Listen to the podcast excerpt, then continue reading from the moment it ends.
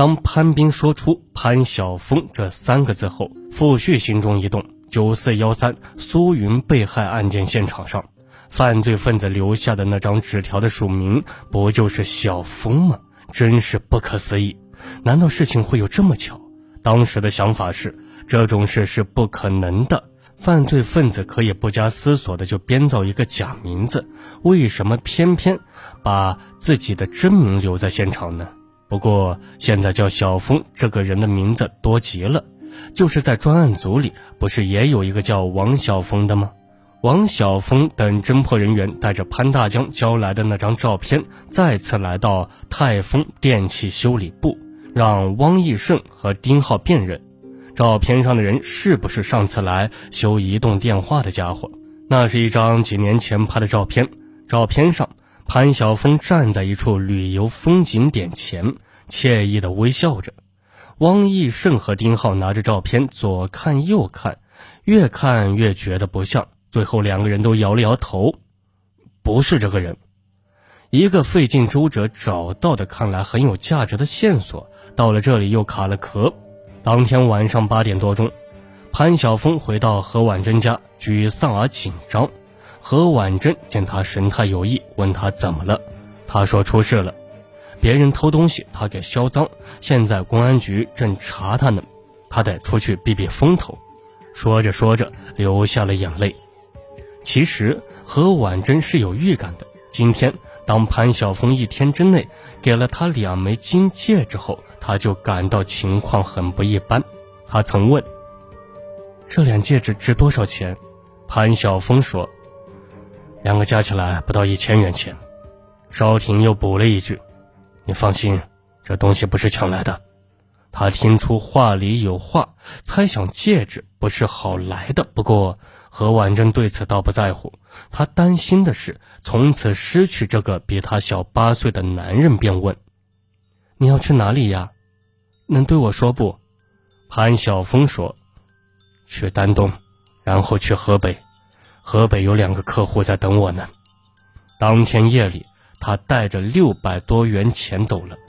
专案组并没有因为两个辨认照片的人否认了潘晓峰而消除对他的怀疑，因为他的疑点太大了。侦查员们认为潘晓峰的照片是几年前拍的，当时他正处于相貌变化较大的青春期，加上衣着的改变，辨认人很难做出肯定的结论。二十五日，在关键时刻，指挥部果断作出决定，对潘晓峰的家进行搜查。搜查中，侦查员反复做潘晓峰家属工作。张玉春和潘宇母女俩交出了潘晓峰送给他们的金戒指、金耳环、金项链和手表等物品。侦查员找到那些被害人的亲属，让他们辨认这些东西是不是被劫之物。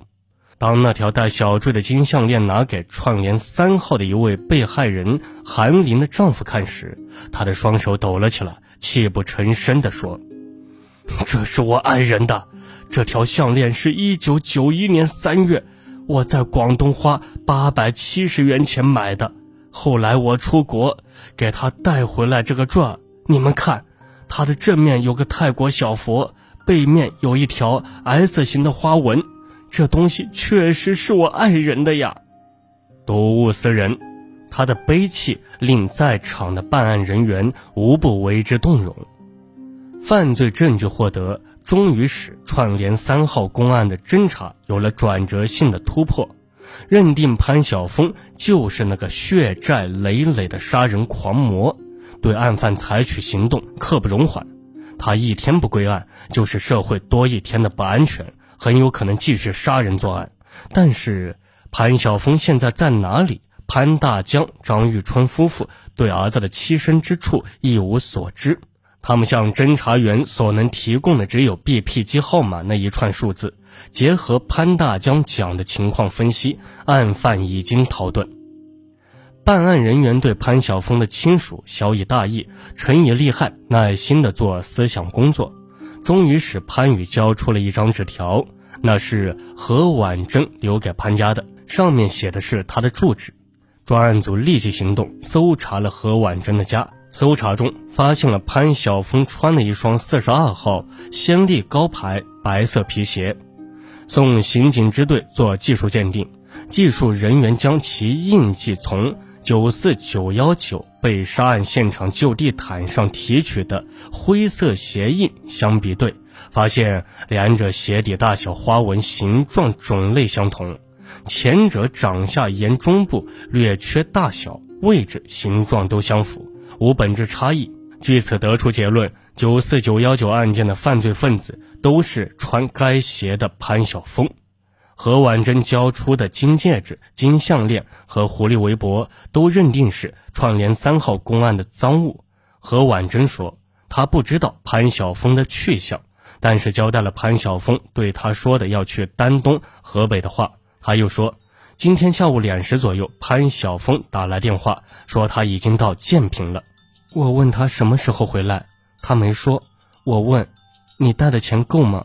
他说，用钱的时候再用电话联系。何婉中家中没安电话，他使用的是他家附近的一部公用电话。当然，这部电话和何婉珍家都已经受到警方的控制。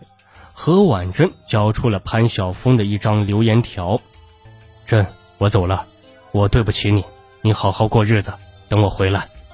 何婉珍说，他是在他入睡后走的。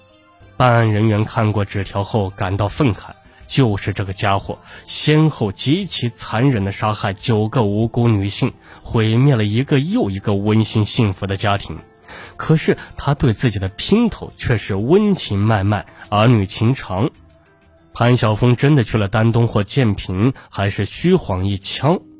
潘家的亲属比较多，有的在农村，他是否前往呢？为了抓住杀人狂魔，不能另惜警力，要确保万无一失。指挥部派出了七路人马，分别赴丹东、苏家屯、建平、新民等地缉捕潘晓峰。在潘大江家中，愁云密布。事已至此，潘大江意识到儿子罪孽的深重，心里十分难过。二十五日中午，他再次面临法律与亲情的抉择。经过激烈的思想斗争，终于向公安机关报告：今天中午，他的妻子在学校接到一个电话，是潘晓峰打来的。他说：“妈妈，我想你呀。”母子俩都哭了。张玉春回到家，将此事对丈夫说了，又伤心的哭了许久。侦查员问：“潘晓峰从哪里打来的电话？”他说是在辽宁。他在辽宁有什么亲戚朋友吗？他的一个表弟叫吴明，在辽宁省邮电学校上学。专案组分析，潘大江报告的情况是可信的，于是兵发辽宁。办案人员在邮电学校宿舍找到吴明，吴明说，二十五日十一点四十分左右，他在学校门口见到潘晓峰了，说来看看他。吴明就问：“你要上哪去呀？”潘晓峰说：“去丹东。”去那干嘛呀？办点事。你哥不走，就得死在这地方。你犯了什么事了？犯点小事。你什么时候毕业？嗯，三年以后，三年以后我就回来了，那时候我的事也就消了。侦案人员分析，潘晓峰一再向他亲近的人提要去丹东，这说明丹东应该成为追捕案犯的重点地区。于是指挥部向丹东增派力量，并在本地火车站设网以待。专案组分析，潘晓峰是在缺少思想准备的情况下被惊动的，走得仓促，身上带的现金不多，没有流窜到外地的经验，加上亲情和姘头的羁绊，他不会走得太远，有近期返回沈阳市的可能。所以，何婉珍、岳秀华两家应该是重点张网守候的地方，好钢要用在刀刃上。具有丰富作战经验的青年侦查员王东阳和特警队员朱刚、高继三人被指挥部派到何婉珍家中守株待兔。进驻何家已经两天一夜了，王东阳他们一直没怎么睡觉，困了就轮换打个盹，吃喝拉撒都要在屋里解决。但是为了擒获杀人狂魔，他们分分秒秒都保持着高度的警觉，没有丝毫松懈。和他们三人在一起，还有户主何婉珍。刑警人员们允许他们有小范围的活动自由。虽然他还不了解案件的详情，但已经知道潘晓峰是个杀人犯。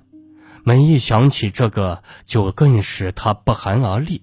原以为他不过只是偷偷摸摸而已，没想到还背着人命。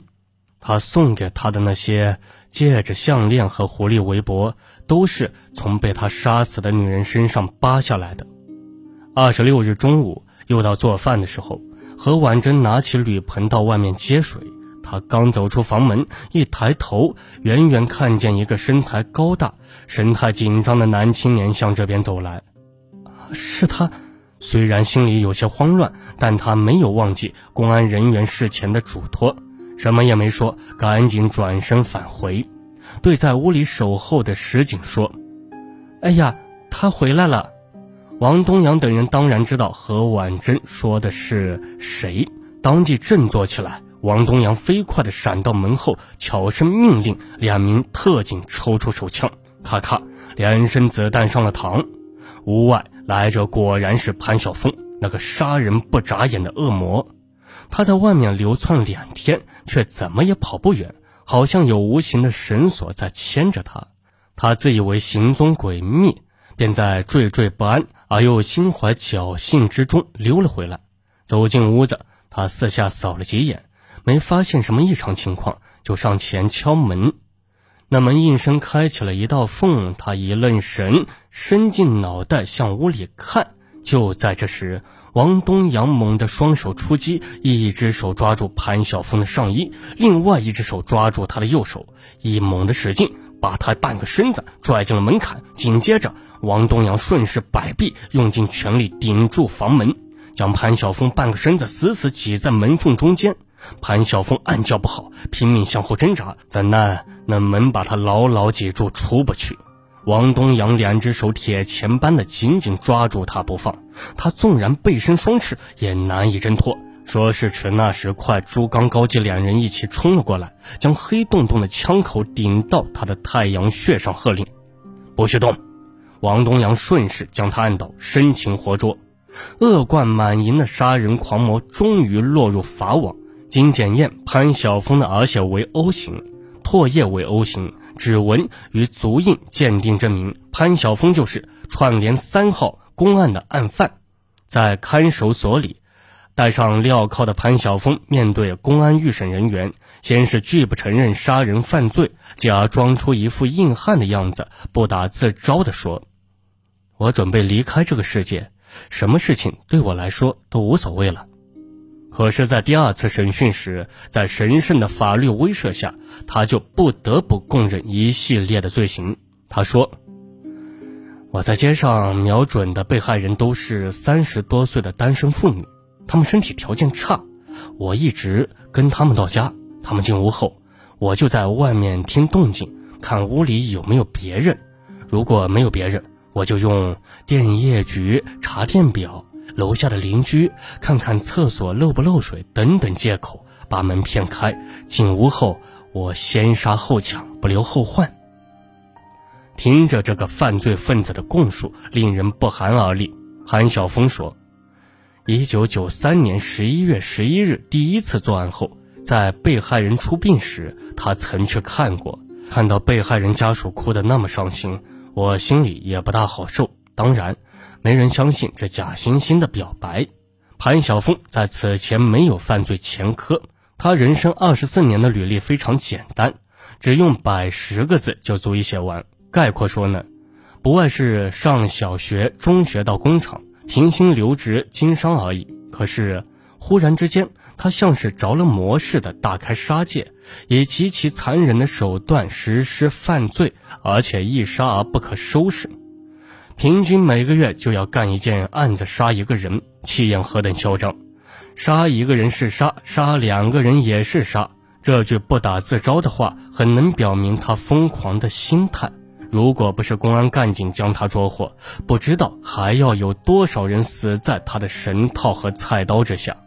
沈阳市中级人民法院审理查明，潘晓峰从1993年11月到1994年11月这一年间，先后尾随妇女入室杀人、抢劫作案九起，其中一起未遂，共杀害妇女九人，奸尸四起，抢劫财物折合人民币6.94万元，除给亲属四千元外，全部挥霍。一九九五年一月十八日，沈阳市中级人民法院召开公判大会，以故意杀人、抢劫罪判处潘晓峰死刑，剥夺政治权利终身。刑场上一声枪响，结束了这个罪恶的生命。好了，本期的命案一千宗就给大家播讲完毕了，感谢您的收听，我们下期节目再见。